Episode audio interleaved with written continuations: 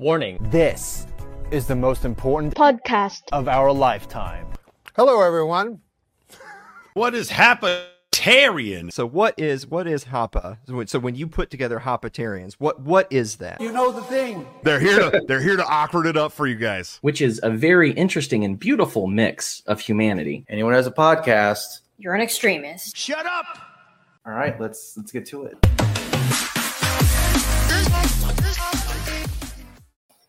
Hey, what's happening? And welcome to the Hapatarian Show, the number one podcast that says they are the number one podcast. Please don't forget to subscribe, leave a five star rating, and in the comments, tell us how much you love the Hapa ethno state. Our guest today is someone who is living the American dream of quitting his full time day job to become a full time podcaster. It's the host of Who Are These Podcasts and the co host of Who Are These Socials and the Creep Off. It's Karl Hamburger. How are you doing, sir? I am doing very well, Shane. Thanks so much for having me today. Yeah, thanks for coming on and taking time out of your busy schedule to uh to talk with me and and our audience. Um so I guess just kind of dive right in. Um, you know, talk about the because you have three podcasts. Uh Yeah. you're I guess you can consider yourself a, a prolific podcaster because you have more than one podcast. Um, but kind of just talk about what started, how to how you started with uh, who are these podcasts and uh, the creep off, and then I know who are these socials is the most recent one. Yeah. So, uh, who are these podcasts started up because my buddy Kevin, who was my co-host on the show when we originally started it, him and I played in a band together, and it's an instrumental rock band. We don't talk on stage, but we have these announcements between songs. So the Ice Ups announcer, and he did the the voiceover for that.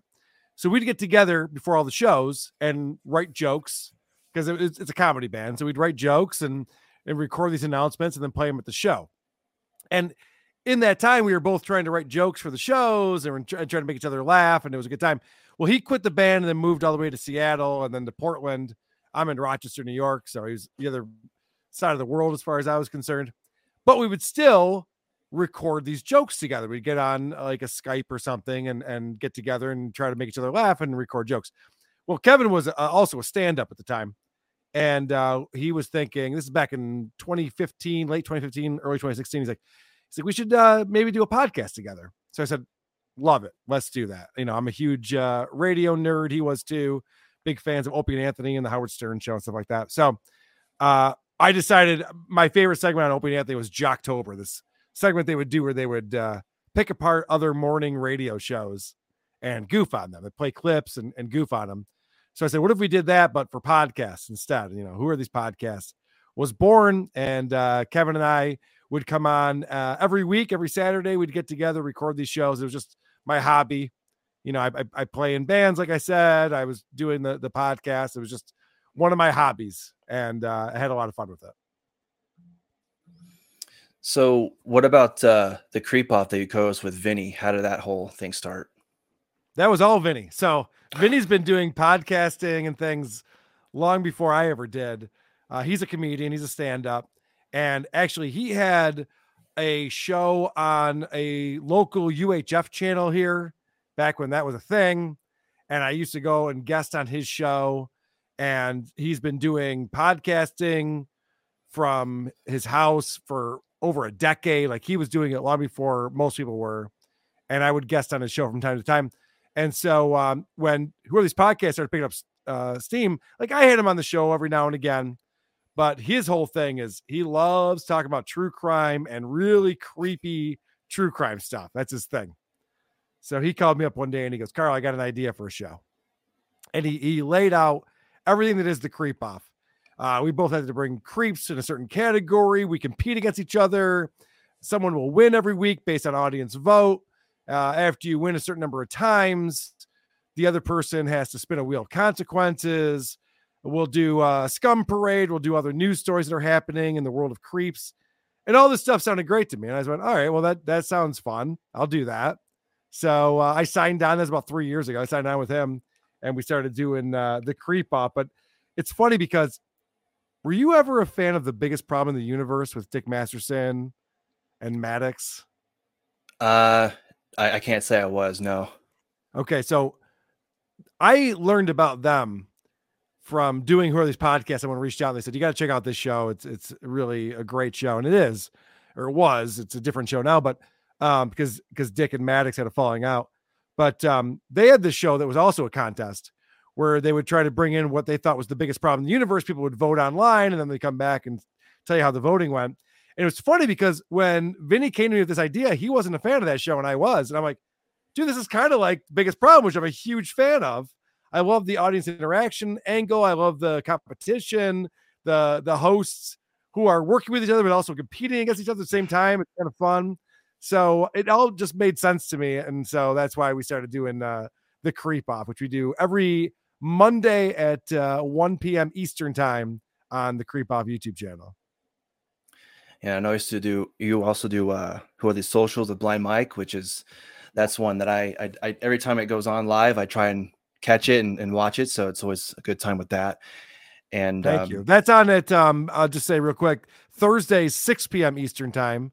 We do who are these socials? My buddy Blind Mike and I go on the Who Are These Podcasts YouTube channel live. We also put it out as a podcast if you can't check it out live, or you can watch it whenever. But anyway, the point is that um, we just look at uh, TikTok videos and Reddit threads and Twitter and uh, just make fun of people. It's fun. So that kind of branches off to something that I wanted to get a little more of a deep dive on you is I know you've mentioned a few times on your podcast that you consider yourself a libertarian or, or libertarian leaning, uh, you, can Sure. say. And on Who Are These Socials, one of the people that you guys have uh, consistently talked about is this guy, I guess his YouTube channel is Delete Lawsy or something like that, how you pronounce it or whatever Yeah. and he's just some guy uh, i'm going to try and describe him as best i can is some guy who he's one of those guys that believes all cops are bastards or all cops are bad or, or whatever He thinks any traffic stop will likely end in the driver being murdered by the police officer. I mean, he- Yeah. it's so ridiculous. It's so over the top ridiculous. You're like, all right, buddy, relax. I know that there's militarization of our police and there's some issues there, but you're you're overplaying your hand here with this. yeah he, he's making people that are anarchists who completely hate the cops go you know i think the cops have a point here i think maybe you should stop doing what you're doing hundred percent right. I, I immediately take the police officer's side when this guy gets involved in, in a situation. I'm like, all right, you're just being an asshole. Shut up. um so yeah i guess kind of with on that note um like how did you get to become a, a libertarian or kind of get interested in that in that uh, whole political realm You know, it's funny when I was younger, I was definitely very liberal, considered myself a Democrat, as I think all young people do. And I'm still, uh, you know, as as far as like let everybody do whatever the fuck they want, I still feel that way. I'm very socially liberal. I don't care what anybody does, uh, as long as it doesn't affect other people. Obviously, I'm not a religious guy or anything like that. And um, and then I kind of got conservative for a while, and I was kind of big on you know when uh george w came in and after 9-11 and it's like yeah let's let's go to afghanistan let's go to iraq i, I was on board with all of that i feel stupid now mm. because i've now become so anti-war and i think that's really my main platform i don't know what libertarian means because it, it means a lot of things to a lot of people i know that i don't like big government i know i don't like a lot of laws i know i don't like a lot of taxes but I hate war. I hate what this country represents is the fact that we're just like fucking with people all the time. And it's just, you know, we're printing money to do it and taxing people like you and me. And I don't agree with any of it. So that's why I'd, I'd like us to, uh, you know, be more focused on like us. I, if if Texas became its own country, I'd probably move there. oh so you're a big supporter of the texit movement Word. I was, yeah. I I had conversations during the the pandemic lockdown, which was brutal. I I, I was not a fan of that. My wife is self-employed; she's a hairstylist, Hmm. and our wonderful governor at the time, Andrew Cuomo, shut down her business. She was not allowed to work, which is, um, I mean, anti-constitution, obviously. right But I remember having conversations with her because she was losing her mind. And I'm like, oh, should we just move to Texas? Do you want to just move to eh, like anywhere where there's like freedom still exists? Because that would be cool. Um, but anyway, I I'm actually um we just bought a house in Florida. So Oh, that's oh. another place where where they like freedom. So Yeah. thought that'd be a, good thing to do. Wow, you're, you're you're following the wave of everyone moving to Florida. Well, you know what? Uh, uh, so it's a second house, and uh, we're still going to live up here in New York. But I like the idea that if shit goes down again, because it will, because that Yeah. was a test to see people go along with it, and most people did. So as soon as they try to shut down society again, I'm getting on a. I don't care if I have to ride a horse or whatever I have to do to get down to my house in Florida and experience freedom. Hopefully, that's still going on down there at that time. Yeah, so I don't know if you keep up with a lot of the libertarian politics or or any of that on Twitter, especially because I've seen some libertarians who, you know, they were they were fine with the lockdowns. Oh yeah, get your shot. You know, wear a mask. It's Really? fine. That- yeah, What? yeah. I don't keep up with anything libertarian. I'm, I've actually, the older I get, the less political I am, and the more I'm just like, don't want to deal with it at all. So I'm, I'm interested to hear what you have to say and what's going on. But I don't even know how you could be libertarian and think that the government could tell you how to live your life. That's insane. That's the opposite, I think. Right? I, I mean, you would think, yeah, but Okay. I think it was. I mean, you know, I don't want to like mischaracterize them or whatever, but I mean, who gives a shit, right? But like, they were basically saying, well, if you get your vaccine, it, it's it's good for everybody and it'll help.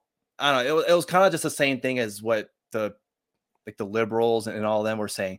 Yeah, get your shot, get your booster, just keep on doing. it. And there are just people now who are still saying, yeah, get your shot, get your booster. You're just like, Yeah. like, what are we doing? Like, what? Uh, and and uh, like Donald Trump, when he was president, he he had a lot to do with it. I mean, he Yeah. was the one that brought in Fauci, and so you know now he's trying to run again, and maybe he's trying to have. Hopefully, nobody remembers that I did. I mean, and Ron DeSantis too. He had some like he locked down his state for a while, but then he was like, "Oh yeah, this isn't working out, so let me let me not do this anymore." So he kind of Yeah. course corrected and realized that he was wrong, um, which is, I mean, that's rare nowadays for politicians to be like, "Oh yeah, I was I messed up here. Let me let me try and right this wrong." And it's well, there was there was uh, mass hysteria going on, and, and it's hard to wrap your mind around what was happening at that time, where you couldn't turn on cable news without the death counter going Right, down on yeah. one side and the cases on the other side, and showing the states and the different colors, and everyone's dying, and this is all so crazy. Now, I didn't fall for any of that because I don't watch cable news, and I I remember distinctly being out somewhere when we were finally allowed to go and sit at a bar and, and have lunch. And I don't watch CNN. They had CNN on, and I, I was just looking up at it. There's no sound, but I'm looking up and I'm like, oh, no wonder everyone's losing their fucking minds. mhm. You could do this for car accidents or cancer or anything that you wanted to do. If you wanted everyone to be like, oh my gosh, this is the worst thing that's ever happened in the world. If you have a counter going, it's just like climbing. And I mean, they Yeah. should do it for the debt, but we don't have to get into that. But yeah, I, I mean, I, I understand why most of the governors and and I'm not I'm not a Trump defender by any means, but Trump was getting hammered to the point where it's like, well, you better start shutting shit down, or else you're the worst president ever. And I think that he kind of like fell into that, like, oh, all right, everyone's saying I should. I guess I guess I got to go along with this thing. And and Fauci, oh, don't even get me started on that Yeah. asshole. Yeah. Um, well, another aspect too about it is that flu cases just completely disappeared. Yeah, Where that's, that's it- weird, right? yeah, it was just, oh yeah, we had flu in 2020 or 2019 or whatever, and then 2020, 2021, and, and all that's like, oh, flu just completely disappeared. Oh, where'd it go? I don't know. Uh, somewhere over here. I don't know. No, COVID's here now. That's the new flu. Oh wait, you can't say that. Sorry, whoops. You I can't say asked- COVID's new flu. I asked my friend Dr. Steve about that because he is a practicing physician. Mhm. And I and I asked him, like, what is going on? How did the flu just go away? And Steve's a smart guy, and he's like, No, Karl, I mean, we we we test our patients, and literally we went from you know whatever percentage it was, whatever number it was, to zero. And I was like blown away by that. And people say maybe you know social distancing and and staying inside or something, but it doesn't make any sense, does it? That the flu just goes away for a year and a half. It's bizarre. I mean, yeah, you would think it, it would still be around, but apparently, according to the World Health Organization, no, the flu doesn't even. What? What's the flu? I don't know. What is that? I never heard of it before. Yeah. Because the co- COVID was the whole thing that everybody was like you were saying they were freaking out about because CNN had their death ticker or whatever, Yeah. and I don't know. It was just I mean, I'm glad that people are starting to just get fed up with it, and um, I know Well, some people. you know, it's crazy because when that was happening, I mean, I, I used to listen to Alex Jones and you know all the conspiracy theorists and and all this stuff with uh, the Great Reset. I don't know how deep you want to go with any of this stuff. I you can stop me at any time. No, keep but- going. Well, when you think about things like the Great Reset, and um, you know, pe- people are like, "Well, that's conspiracy," and they're not going to shut down society and try to recreate everything. And then all of a sudden, you got Trudeau up in Canada, my governor Cuomo, uh, Build Back Better, Great Reset. Like all of a sudden, all these people are just like saying it out loud, like, "Yeah, this is our chance. We're going to lock everyone down, and we're going to completely change society because of global warming or whatever." You know, they're just coming up with ideas or reasons to do all this shit. And for people like Alex Jones, people who follow that kind of thing, you're like, oh my God, they've been predicting this for decades. Yeah. And it's happening right now. They're using this COVID thing as an excuse. You know, people are, are getting the sniffles. And so now we have to shut down society and and recreate everything. And so for someone like me who had kind of like been following that sort of thing, I was vindicate is not the word. Vindicate. I mean, in, in no way am I like, yay, I was right. But right. I'm just like, this is terrifying. This is what I thought would happen. This this is exact and, and a lot of people are still like fine with it, which is crazy to me. There's a lot of I Mhm. was just having this conversation with my wife tonight where there's a lot of people who are just like, yeah, no, uh, they didn't do anything wrong. They made the right moves. What? nope. Not even close. And then there it was it, the nice thing is a lot of other people realize like, oh, this is scary that the government can do this and just shut down people's lives and livelihoods uh, on a whim whenever they want to. You know, the idea that there was a lot of the talk that was going on at the time was how shut down each state was. And then they'd look at cases and deaths. And they were basically saying that it was the government's job to stop people from getting sick. And everyone was just like, yeah, of course it is. I'm like, wait, wait, wait, what?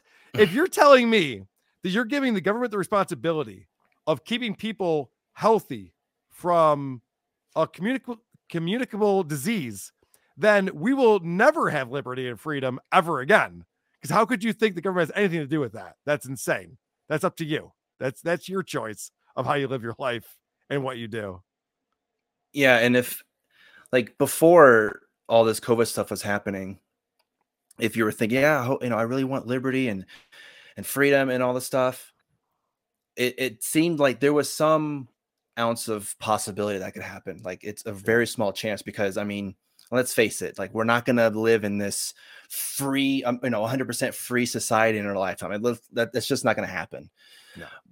But then with this happening, with, with all when the lockdowns are going on, the mask mandates and, and the vaccine and, and all those the passports or whatever, like there was people who were that I saw again, like on Twitter, were like, you know, if libertarians, like, I don't know, like, do the libertarians have the power to stop this? No, because they were going along with it. Like I was saying, there were libertarians who were like, yeah, this is fine. I don't want it as bad. Like, I don't want as much as what they're doing. But they were like, yeah, you know, they were taking pictures of themselves with the mask on and, and oh, I just I got abandoned him. I just got my shot. yeah, it was, yeah. Your face ex- is exactly the reaction. I was I'm- like, I'm- wow. Those are not libertarians then, because I, I that does not compute to me. yeah it, it was it was insane for sure um and, and there's people who they, they used to be libertarian and then they go well if libertarians don't have any power then what's the point like what's the Oh, point of don't. Yeah They don't. The government does. That's the funny thing about this is the thing I always say about libertarians is um, they hate the government, and so they don't want to work there. That's why libertarians will never run anything. That's why you know Washington D.C. is such a cesspool. I, I think they vote ninety-seven percent Democrat in D.C. Like, what does that tell you? It's like, well, they want to Yeah. They want to have a bigger government. They want to have more jobs. They want to make more money. They want more, more money coming into DC.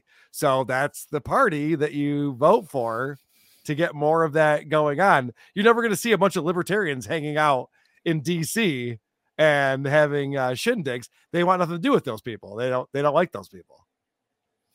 well if i think if libertarians were more like you were saying eh, they, they just need to have the power like if they had more power then they would want to be more like because if like because there's all libertarians who want to be a part of the libertarian party but being a part of a third party, I mean, and we've seen it time and time and time again.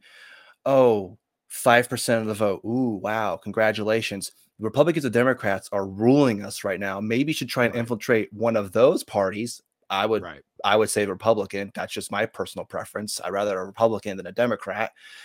But Well, Democrats mean- have become authoritarians now.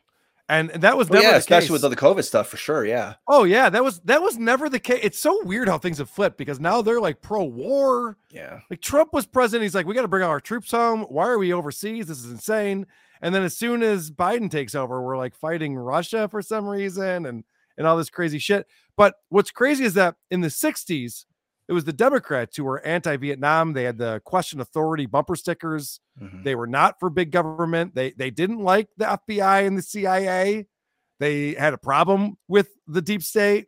And now it's just the opposite. Now they're like all on board with it. And they're like, if you question authority, you should be taken off of Twitter and YouTube. And they're they're fine with that. Like, well, yeah, but Fauci said, like, what are you doing? You're you're ruining the narrative that we're working on here. It's like, how did this flip like this? It's so bizarre to me. This used to be about freedom, and now you're all about authoritarianism. Yeah, and and again, there's libertarians who think they're they're on they're on Ukraine's side with, with the whole Russia Ukraine thing. Which I mean, look, like you can definitely say that. Yeah, you can definitely say that. You know what Putin and, and the Russian regime there is is doing in Ukraine is you know I mean they're killing people. I mean, let's just people are dying over there. I mean, it's not good. They didn't start it though. You know Well, yeah, yeah, e- yeah, exactly. What, Right. yeah, what I was gonna say is that, and I, and I know like recently, uh, Dave Smith was on Joe Rogan Experience, and it, like I see his videos popping up on Twitter all over the place, where he's like he was kind of explaining what was going on, and there's libertarians who were like, "No, it wasn't that way. It was actually this." And the reason why NATO was expanding was because Russia. Blah, blah, blah. I don't know. It, it it's a completely weird thing that's happening where whatever side you're on, you have to oh if you're on Russia's side, then that means you're like pro-fascism or whatever. I don't know. I like I can't have I can't just take one side on something and then that makes me everything. I, I'm everything this now. Like I am a complete Nazi because I think Putin was provoked and NATO was going on his border, and Putin's like, Well, I got no choice. I told you I was gonna do something. My red line was this, and you crossed it. So guess what? Now I'm gonna do what I said I was gonna do, and now it's happening. Right. And yeah, it's not it's not uh it's not good. Um well, when you talk about libertarians, let me ask you this. okay. I, I always think like our founding fathers, the the the people who wrote the Constitution were libertarians. I feel like that's what this country was started to be was a libertarian state. And we've slowly gotten away from that. Am I crazy to say that? Is that wrong? I mean, that's you definitely have an argument there for sure. Uh, I mean, but then, but then you go, oh, the founding fathers were libertarians. Well, didn't they own slaves back then? I mean, that's that's like the first thing they would go to. Well, slavery was Yeah. huge back then, so I guess libertarians believe in slavery. I mean, come Is on. it- I don't- it funny how uh, the U.S. invented slavery? Like that only happened in the United States of America. Is the only place where this slavery ever existed in the history of the world. Just you know, just FYI. Okay. Yeah, there, there's Sure. never white people that owned other white people, or like the Japanese trying to take over the Chinese or whatever. You know, it, it never happened. There's a million examples. There's a Right. million examples of it. It's Right, all over the Bible. There were slaves all the time. It was actually, it wasn't even frowned upon. You're like, well, yeah, of course, those people aren't slaves. yeah, duh. yeah um so like i guess um for you like a, a lot of people when they say that they became libertarian like either was the like the ron paul moment when they saw ron paul debate in the gop debates Yeah. and they saw that uh confrontation he had with giuliani where he was like the only one up in that stage kind of saying hey you know the reason why that we're like 9-11 happened was because america was doing this and it was like hey you know and then it happened and then you know it was kind of, it wasn't just oh yeah america good and everyone else bad it wasn't it wasn't that it was actually a little more nuanced to it than what everyone was thinking like you were saying when you were talking about george w bush and how yeah yeah that sounds yeah let's go to iraq that sounds like a good plan and then Yeah, you right. realize oh wow they were lying to us this whole time what else They're are they lying to us, And- about And, and, and it's funny too because uh, we felt like we were threatened by Iraq or Afghanistan or whatever. It's like they don't have an air force, they don't have a Yeah. navy. I don't. I live in Rochester, New York. I don't have to worry about ISIS. They're not. They're not coming after me. It's fine. I'm mean, not yeah, saying there aren't there aren't issues over there, but yeah. Right. it's, by the way, um, it's funny how when Ron Paul was running for for president, I think it was 2008, maybe. Yeah, 08 and 12. Yeah. Yeah. And I remember those those uh, Republican debates. I I- back then I was into it. I, I was watching it. He would win every debate, and it was like hands down. Like everyone was just like, "Holy shit, this guy won this debate!" And they'd always play it down afterwards. They're like, "Ron Paul won the debate, but whatever, it doesn't matter." So anyway, we got uh, this guy. It's like it's like wait, wait, a second. So you're saying this one politician actually understands what's going on and has the answers, but we have to dismiss him for some reason? Why? Why? Why is that? It's, it was that was a very bizarre. That really opened my eyes to things. I'm like, huh? The media won't even talk to Ron Paul. Yeah. Like the it- luckily he's able to get on the debate stage and get his point of view out, but nowhere else can you even hear that. It's not even allowed on television otherwise. Yeah, and now I think they're really trying to make that not happen because, Oh, uh, yeah. like you know, Joe Biden announced he's going to be running again. Which I mean, good luck with that. He might die in the next hour or so, so who knows? Right. Um, so like you got Robert F. Kennedy uh, Jr. I think, or just RFK. He's he's going to be Yep. running in the, on the Democrat ticket. Which I mean, he's good on some things, bad on other things. But hey, he he seems like he's better than Joe Biden. So you know, we'll see how that goes. Uh, by the way, I have to say this about RFK Jr. because a lot of people like shit on him and say, oh, he's an anti vaxxer and he's crazy. If there's one thing that you should learn from what happened for from during the pandemic, is that big pharma is not to be trusted. They have proven, they have proven that okay, have they created medicine and and things that have changed our lives? Yes. And for decades, we have we have a better lifestyle because of the things that the pharmaceutical industry has created. But do we need to keep these people in check and not let them just fucking do whatever they want? Because RFK is Junior is completely correct about the the vaccines and the fact that like as soon as you get this this approval, you can't be sued anymore. You have immunity from that. You can cause a ton of harm, and there's no risk to big pharma. And there's a reason why. And I'm I'm upset that we're one of two countries in the world that allows pharmaceutical pharmaceuticals to advertise on television. It's just us Oh, in New. Zealand. Hmm. And uh, there's a reason why every advertisement during news programming is for some type of crazy drug that you have to take for the rest of your life. It's never mm-hmm. just like, hey, aspirin, take it when you need it. Everything is like, do you have this and this and this? Well, get on this thing, and then you'll be hooked on it. And you might down the road need to take this thing and that thing, and then there's another thing too that'll supplement those things that will stop the other thing from it. It's like, a- and uh, obviously we're the most prescribed country in the world. There's a reason for that. It's not healthy. It's not good. Yeah, and then side effects include, you know, your ass might start hurting and you have upset stomach and runny nose and all this stuff. It's like, wait, all I wanted to do was to clear a headache and now I'm getting all these 15, 20 different side effects. What the hell? My favorite disclaimer on those ads is that they'll be like, "Don't take blah blah blah if you're allergic to it." Like, well, I, I don't know. How do I know if I'm allergic to it? They're like, "You're acting like it's my fault that I took your drug and had an allergic reaction." I got to do some research. Damn it. How the fuck? How the fuck do you know if you're allergic to it unless you take it? Anyway, Yeah, because if you take it and you're allergic to it, you might die. yeah, you might die. And then they're like, "Why'd you take it? You're allergic to it." I didn't know. It's brand new. I don't know. I don't tell you. Anyway, and you know like speaking of the the vaccine and whatever like with operation warp speed like that was the whole point of it was to get this vaccine out for covid Right. when the normal time frame of when a vaccine is first introduced to like trials or, or when they're first doing it or whatever to when they take out on public public is like i don't know five ten years whatever it's a it's a long time where sometimes that can feel like it's too long but the fact that it was just I mean, warp speed. That that's the whole point. We gotta get this out as fast as possible. And Donald Trump's like, I, I got that vaccine out so fast, and he's he's bragging about it. And even some of his own fans are like, No, no, don't don't talk about that. Stop it. Well, the scariest thing is there's two things here. First off, I used to be in marketing. The word vaccine is a marketing term now because it's not a vaccine. Like, like it doesn't make you immune. It doesn't stop you from getting it or spreading it. It's not a vaccine. They use the word vaccine, so you're like, oh, you, you don't believe in in this uh, Pfizer medication? You must be an anti-vaxxer. No, no, no. I'm not an anti-vaxxer. The it does it's not a vaccine and it doesn't work.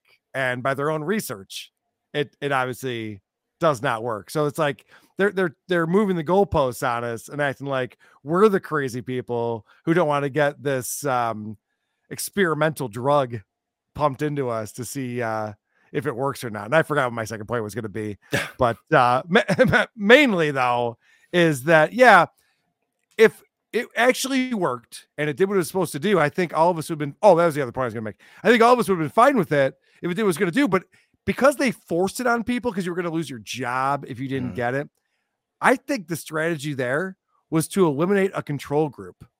Because I used to be very involved in clinical studies as a, a marketing professional. I worked with a lot of companies that did that. And I understand how science works. Like a clinical study is very important.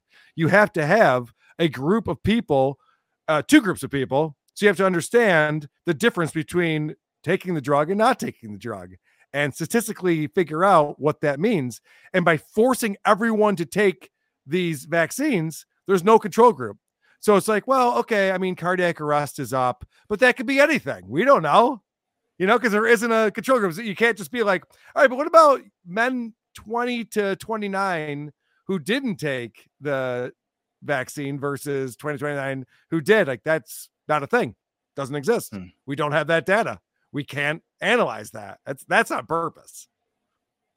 It's like when Joe Rogan was talking about how he didn't get vaccinated. He took ivermectin, and people Yep. were saying, "Oh, you're taking a horse dewormer," because they're Right. trying to they're trying to like disprove him or make him seem some crazy person, whatever. You know, he's still you know running around doing whatever he did. Never got vaccinated, so clearly it doesn't work for everybody. I mean, okay, if you're an older person from like 65 and up, then yeah, maybe maybe consider taking the vaccine if that's if you feel like that's your only hope to survive this thing. Then yeah, by all means do it. But then when they're trying to do it to young children, babies oh, even, like come on. No, no. That was not That- well, that- I mean, it, it's just yeah. Why? It, I mean, it wasn't tested. It, it'd be fine if it was tested and it was safe, but it, it wasn't, and yeah. they were just trying to force it on everyone. That Joe Rogan thing is is very interesting. Remember when he had the CNN physician on Sanjay Gupta, Gupta? Is that- yeah, Yeah. And uh, he he had him on, and he just fucking annihilated him Mhm. because you know he, this guy comes on and he's science and he understands the medical community, he understands everything.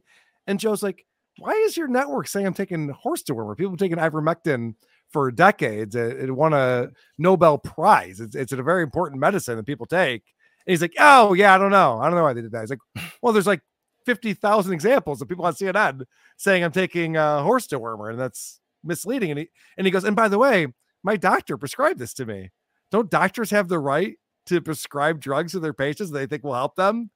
And the other thing with Joe Rogan that I, I loved during this entire pandemic is he was the only person when everyone was just like, shut down in your house, eat potato chips on the couch, and watch Netflix. The only way we're going to survive this. Joe Rogan was like, no, go outside, work out, exercise, pu- pu- pump iron, go for a jog, like get some vitamin D these are the things that will help your immune system. And I do think that it might be something to, I mean, we're going to get kicked off of whatever platform you're on. It might have something to do with the vaccines. But I think just like people being lumps of shit for so long fucked up everyone's immune system. And so now people are getting even more sick than, and especially children, which is uh, terrible.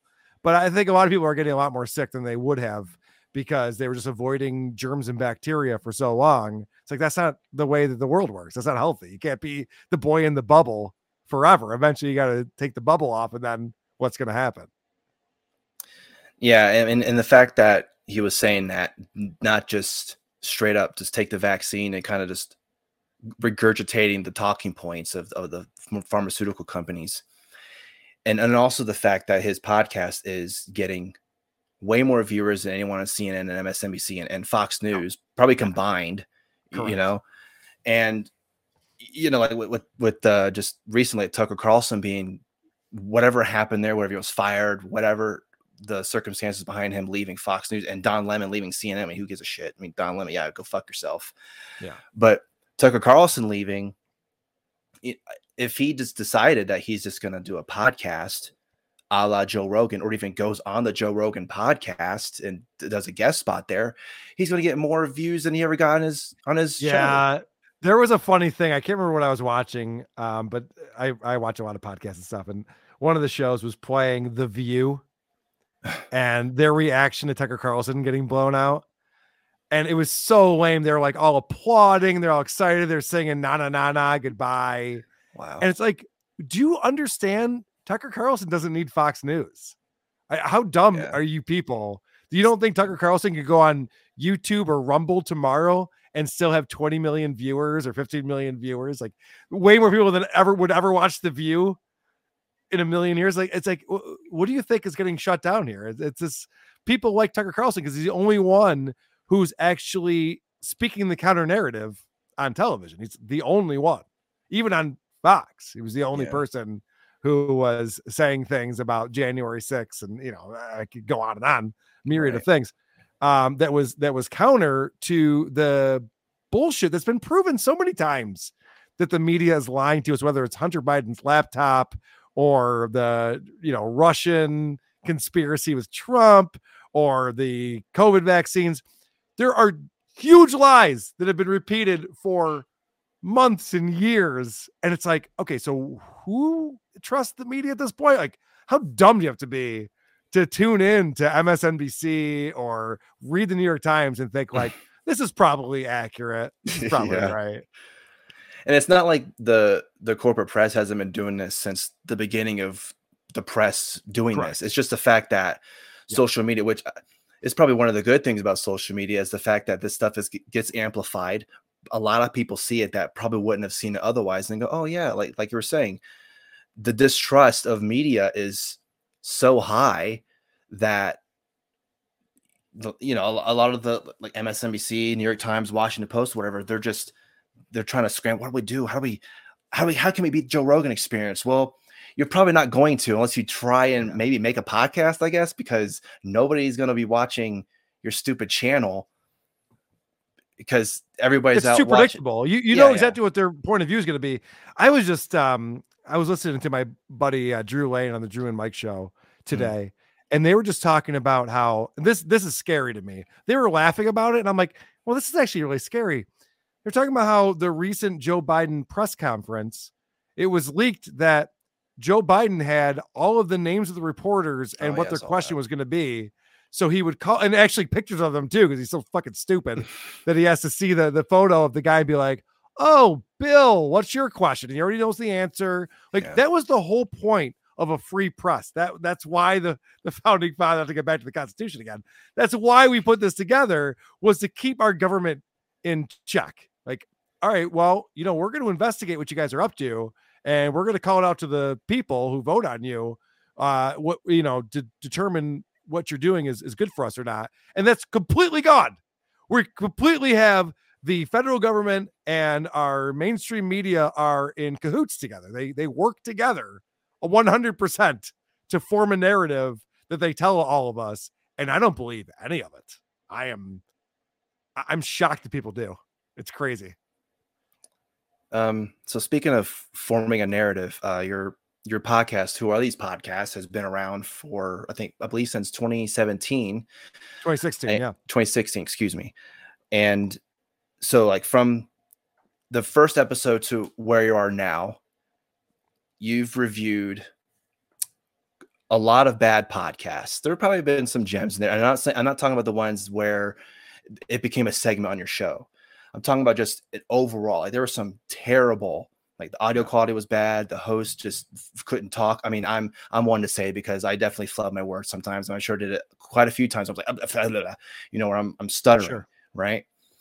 So from your beginning to now, what would you say is the mentality of of a good podcaster as opposed to a bad podcaster? Oh, that's that's a great question, and I I think I could spell it out for you. I think I knew this from day one because I'm a fan of radio. I used to listen to morning radio. I used to listen to political radio, uh, sports talk radio. I was a fan of a lot of different genres of radio. And the thing about radio is there's a lot of bad things about it, but you get professional broadcasters and a team around them of producers and programming directors who understands what's compelling and what works and what doesn't. And so what a lot of podcasters do is they think they can just like sit down and shoot the shit. There's no prep being done. They're just like, oh, I'll just have a conversation with my buddy. Because last night we were at the bar together and we were cracking each other up. So let's just do that and we'll just make it a podcast. Some people can do that. Very few and far between. Some people can. Shane Gillis can do it. Not many people can do that.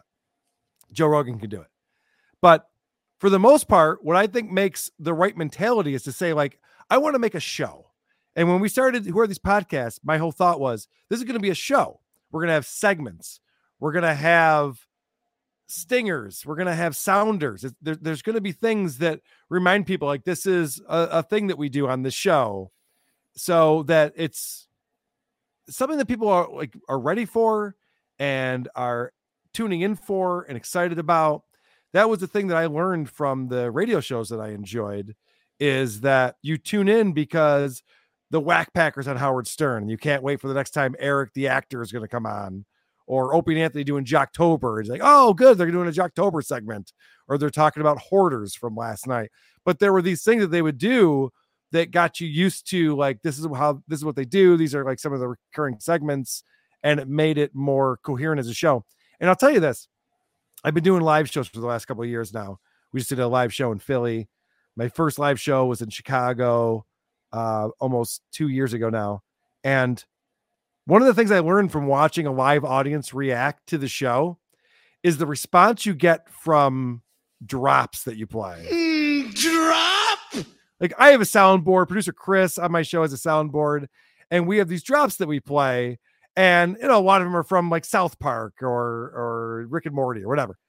But it like works its way into the show where that becomes something that people can relate to and, and latch onto and they go, it's incredible to watch a live audience when you all of a sudden you hit a um you know a, a, drop from South Park or something and people light up and laugh and enjoy it because it's like oh this is the thing that people know about the show that we do and it sounds corny and a lot of people make fun of me for doing it but having jingles and and you know when I started who are these socials with blind Mike he's a big radio fan too one of the things we talked about was this is going to be a show that moves we're going to have segments. We're going to move along. We're going to have stingers in between segments, let people know. And so we developed this whole show knowing this was going to be like a radio show. Radios has time. They have to hit the the the breaks. They have to go into the different segments. Podcasts don't. So they can just ramble on and on and on and no one's stopping them. I like the format of radio to say like, okay, we have a 15 minute segment and then we're going to go to commercial break. So we got to get all the stuff in and we're going to do this is what we're going to talk about these 15 minutes. I just think that's a more regimented way to approach a show. Was very long winded. I apologize. I was trying to say how quickly I move things along, and I was very long winded saying that. Whoops. No, that was a good answer. Um, you know, when you start a podcast to wherever it ends up, uh, however long it goes, you know, you definitely learn about yourself too. Like, oh yeah, I, because I, I, know for me, like I hear myself say, uh, like you know a lot. I hear people say like a lot like that. The yeah. like, especially when you review a podcast where you do like a compilation of someone saying a word over and over and over again. You're just like, oh man, the crutch not... words. The yeah. crutch words are, are crazy to me, and they've they've actually trained me to be a better speaker because now I listen to myself. I don't mm. want to be that person, so I work very hard. and there are things that I say I'm not going to tell you what they are. That when I listen back to shows when I'm editing, I go, "Fuck, why do I always say that?" And sometimes people pick up on them, sometimes they don't. But it does bug the shit out of me when a podcaster has crutch words. I think one of my crutch words is I like to say, yeah, even if, yeah, so, uh, you know, blah, blah, blah. I, I, I say that a lot. I probably said it a few times here. That's definitely. Mine is so. Oh, really? I, I, I say so. And I don't even think that's a normal thing. I say, if I'm having a conversation with people, I don't think I say so. Anyway, like, but when I'm doing a podcast, for some reason, I say it 50 times a show, and it's mm. so annoying. Yeah, it's like yeah, it's, it's like you're saying. it- It's like you go from normal speak to now I got to go to a podcast speak, and for whatever Yeah. reason, I'll say words that I don't. I don't ever say that. How come I say Right. you know all the time, or yeah, or like? I- It doesn't make any. I remember. uh I remember. I think Gavin McInnes uh made fun of that, where he was like, "Stop saying like. You're not a ten year old girl. Like, stop saying that." Something like some something like that. He said. No, he's right. Yeah, exactly. Um, so I guess about the podcast that re- that you've reviewed, is there any that when you were going to review, like you do like a teaser, okay, I haven't actually got into it yet, and then you get into it, before you're thinking this isn't going to be good, and then oh, it's actually kind of good. I, I- I'll actually probably listen to it again, and then on the flip side, one where you go, oh, I can't wait to get into this, and you go, ugh, oh, this actually sucks. Yeah. So there's been a couple examples of shows that I reviewed that I actually enjoyed listening to. And uh, the one that I always think about is Michael Rapaport. Hmm. And I remember I had uh, Trucker Andy and his brother Joe over, and they had pulled their clips, and I had pulled my clips. And the thing with Michael Rapaport is that he has like 16,000 one star reviews or something like that. It was like this crazy number. It's like he's the only guy with this many one star reviews. So I really dug in to find out why that was because I was fascinated by that. So I have uh, my co-hosts over and we're talking about it, and um, I enjoyed his show, and I, I I threw them off because every other episode I'm going on, I'm like, this guy sucks, this is terrible, blah blah blah, and then all of a sudden these guys show up thinking that's going to be that style show, and I go, no, I actually enjoyed this show, guys. I'll tell you why. And I'm laughing along with Rapaport, and I'm, I'm having fun with it. And I asked them, I'm like, do you guys know why he has 16,000 one star reviews? And I think it was Andy was just like, well, yeah, you know, he calls out the teams people like. And so, you know, if Mm. they're not a Knicks fan, they don't like him. Like, nope, that has nothing to do with that. It was because he had a falling out with Barstool and he called out uh, Dave Portnoy. Hmm. And people love Dave Portnoy and they love Barstool. And so he had all these stoolies come together to give him one star reviews. And it was like this big thing. And I had all the clips and I, I had all the history behind it. And I found it fascinating and very interesting. And I was not expecting that to be the narrative of the show at all. It wasn't until I sat down and started listening. I'm like, huh, this show is good. Why, why don't people like it? I really started to do a deep dive research into what was going on there. And then turned out I liked it a lot. Another another example actually is um, the Dick Show. I mentioned that earlier. So Dick Masterson, I just did a live show with him in Philadelphia. He does a show called The Dick Show, and uh, we Vinny Paulino came over and we were gonna make fun of his show, and uh, we we made fun of it. But there were points in it. I'm like, this guy's good. He's making good points, and he's actually funny and entertaining. And it's it's cool that like there are shows we make fun of, like Who's Right and the official podcast and the Dick Show and Good Times, Great Movies, where we make fun of a show and the hosts aren't butthurt about it. They're like, that's fine. I get it. I'm not perfect. And then they become friends of the show and now they're like co hosting with me.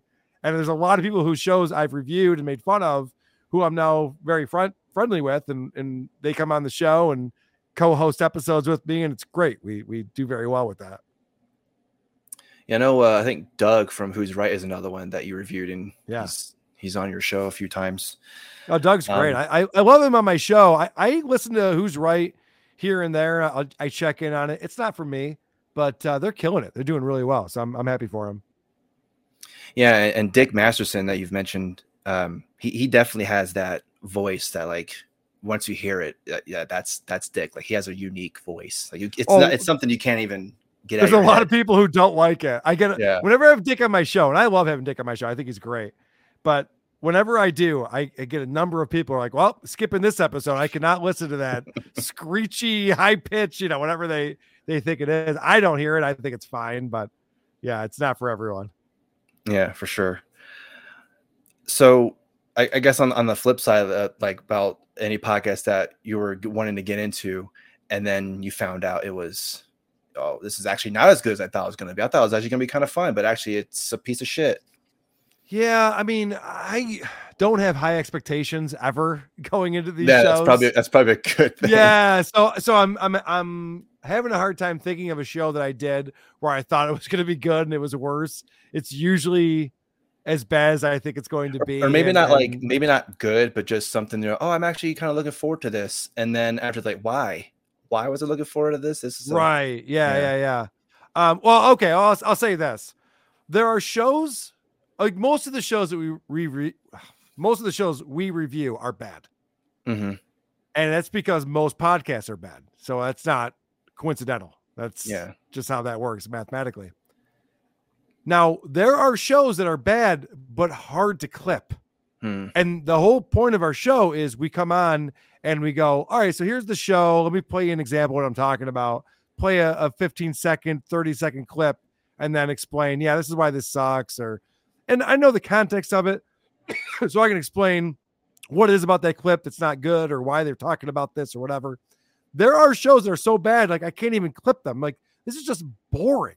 this is just so boring. And I'll, the best example I can give you, and I- I'm I think this is crazy. I'm saying this is Howard Stern. Mm, yeah. Howard Stern, his, his show has gotten so bad. It's terrible. It's nothing like it used to be. I was the biggest Stern fan, and I stopped listening uh, right around the time when the lockdowns happened. I just couldn't take it anymore. He's an I example of that guy who just completely took the Kool Aid of, of all that stuff. All the COVID Yeah. One hundred percent. He he wants to be locked down forever, but he's a billionaire who has people deliver all the stuff he needs to his house. That's the funny thing is that people are like, "You'd be crazy to go out in public." Like, but don't you need people to deliver food to your house? Well, yeah, yeah, I need those people.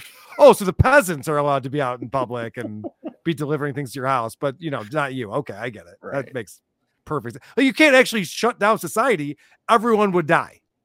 So that's why that when the lockdowns happened, I was just like, how is this going to work? Well, there's essential workers. The guy at the gas station, he's an essential worker. What? What? Doesn't even make sense. Anyway, not the point. The point is, I'm uh I'm watching Howard Stern or listening to Howard Stern over the past few months, and I've been pulling some clips and I've been doing segments on him. It is unbearable, and it's not even clippable. It's so slow moving. It's so boring. And I'll sit there and I'll listen for an hour and I'll have zero clips. And I'm like, I could have been doing anything else at this time. This was a waste of my time. I have nothing to talk about from this. It's just terrible. I'm sorry. I'm getting a thing in my throat. Give me one second. Cut that pot out. Yeah, how, I don't know what happened to Howard Stern like before becoming from who he was to oh I'm I'm Mr. Outsider I'm a I'm a rebel to no I'm, I'll be part of the thing now yeah that's me Yeah. that's he always name. wanted to have celebrity friends. And so Yeah. now he's figured out a way to do that. And he's friends with all the celebrities and he loves it. That's what he wants to do. And so he's lost his edge. He's lost anything that anyone who's a Stern fan ever liked about him. He's just the opposite of what he used to be. He's always been a germaphobe. So the whole COVID thing is not surprising Mm. that he wanted to hide in his basement because that's his thing. But when he was talking about when that first that first went down, I got so mad. They would order food from restaurants and they would microwave salads to make sure there was no COVID on the salad. the fuck Dude, he was nuts. And he would talk about this like it's normal behavior. When they when they delivered all of the equipment to his house, Sirius XM did so he could broadcast from home. Because when they first started, they were doing Zoom with like their laptop mics. It sounded like shit. So Hmm. they delivered all this equipment, and Howard didn't touch it for I think it's three days was the rule back then.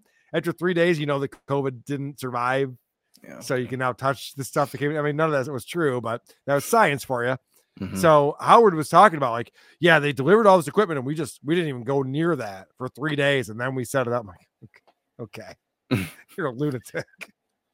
I didn't want to touch the the material Robin I didn't want to touch it Yeah.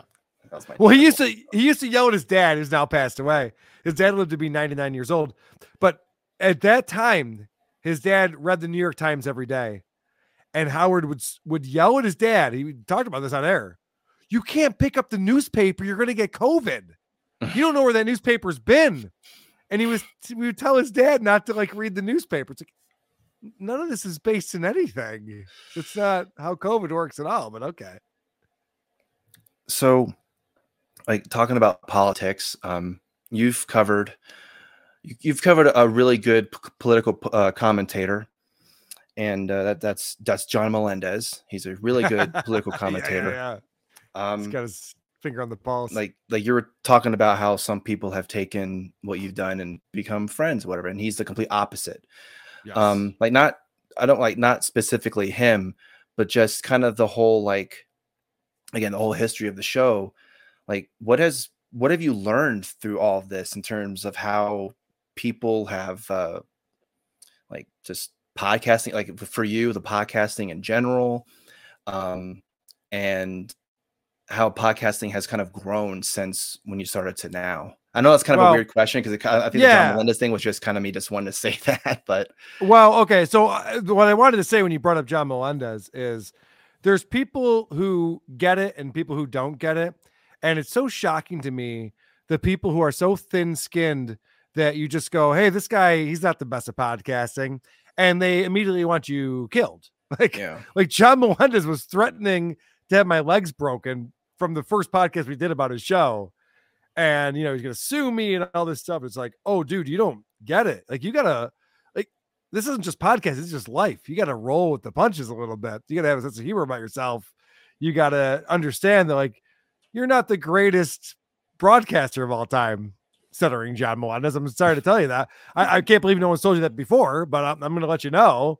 And when someone says that to me, I was just talking about this. I was just on Casey Armstrong's show, and we were talking about Misery Loves Company.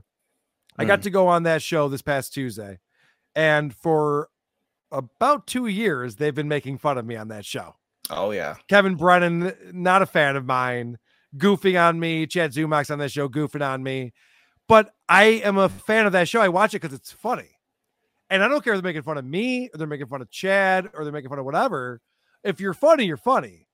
And that's like the best way to live your life is to just have a good sense of humor about yourself and enjoy things. You know, I never took it personally. They don't, Kevin Brennan doesn't know who I am. He was goofing on in the nice stuff video I made. He didn't even understand the context of it. I'm like, okay, well, whatever. I- you don't get it. That's fine. It's not for everyone. But the fact that people like Stuttering John and, and some of these podcasters out there who get like so upset and so butthurt, like, dude, you don't understand fundamentals of life and how to just Mm. get along and enjoy your life and not let things bother you so much. You'd have so much more fun if you just smiled and laughed and you could ignore things you don't want to deal with. That's fine.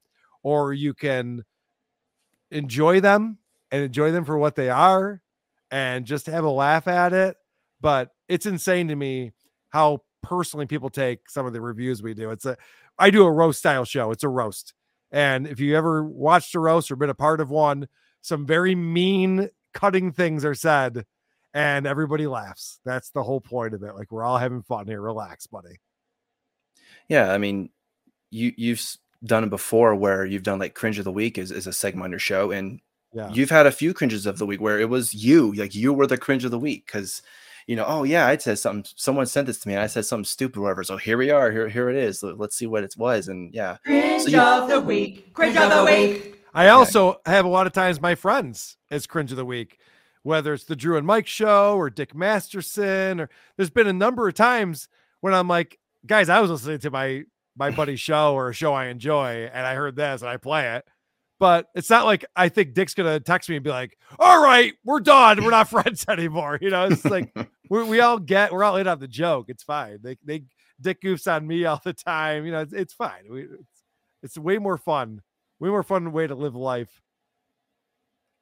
yeah. I mean, it's it's definitely something that I try to work on as well. Like trying to like when to take things seriously, when to kind of be lighthearted, and it, it's definitely kind of it's a hard balance sometimes. Where oh, uh, Yeah. is this person actually like joking? or they actually making fun of me? It it, it does sometimes kind of like mesh in a way where you don't really know what is what.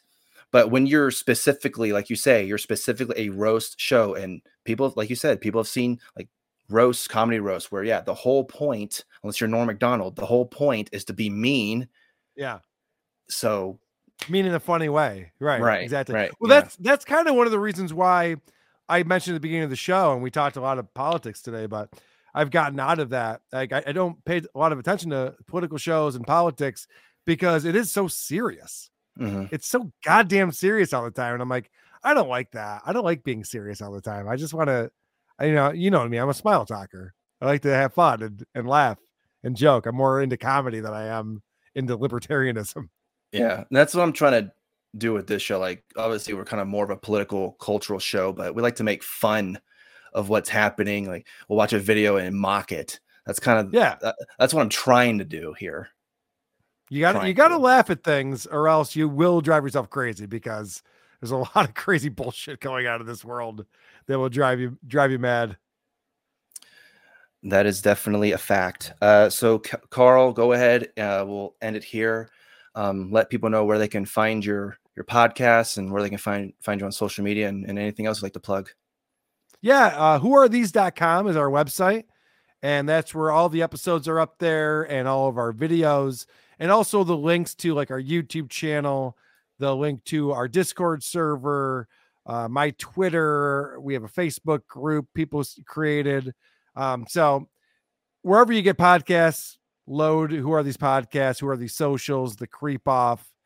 Um, I, I've been really investing in YouTube lately. It's probably a bad idea, but I'm not edgy enough to get kicked off. I don't think so. Um, if you could subscribe on YouTube, we put out uh, a bunch of videos that are segments from the show that uh, are are a lot of fun, and uh, it's it's cool to have the visual element because we do a lot of uh, video reviews these days. Yeah. So, uh, again, thanks, Karl, for coming on. Really do appreciate it. Um, this was a lot of fun, and uh, hopefully we can do this again soon. And um, so, everyone watching and listening, thank you. And next week, uh, our guest who is scheduled to be on is Joshua Ferguson, who was just recently on the Dr. Phil show, which, if you haven't heard, Dr. Phil is ending his show. So I think Josh had to be on the last season of Dr. Phil. So we'll, we'll talk about that among other things. Uh, so, all right, we'll go and end it, and we will see you in the next one. Thanks, Shane. The the the truck's backing up because they're hearing us. Uh, I think it's time to end this episode. And smash that like button. Yeah, smash that like Just button. break your computer. And don't forget to subscribe. Hit that subscribe button. Bye. Bye.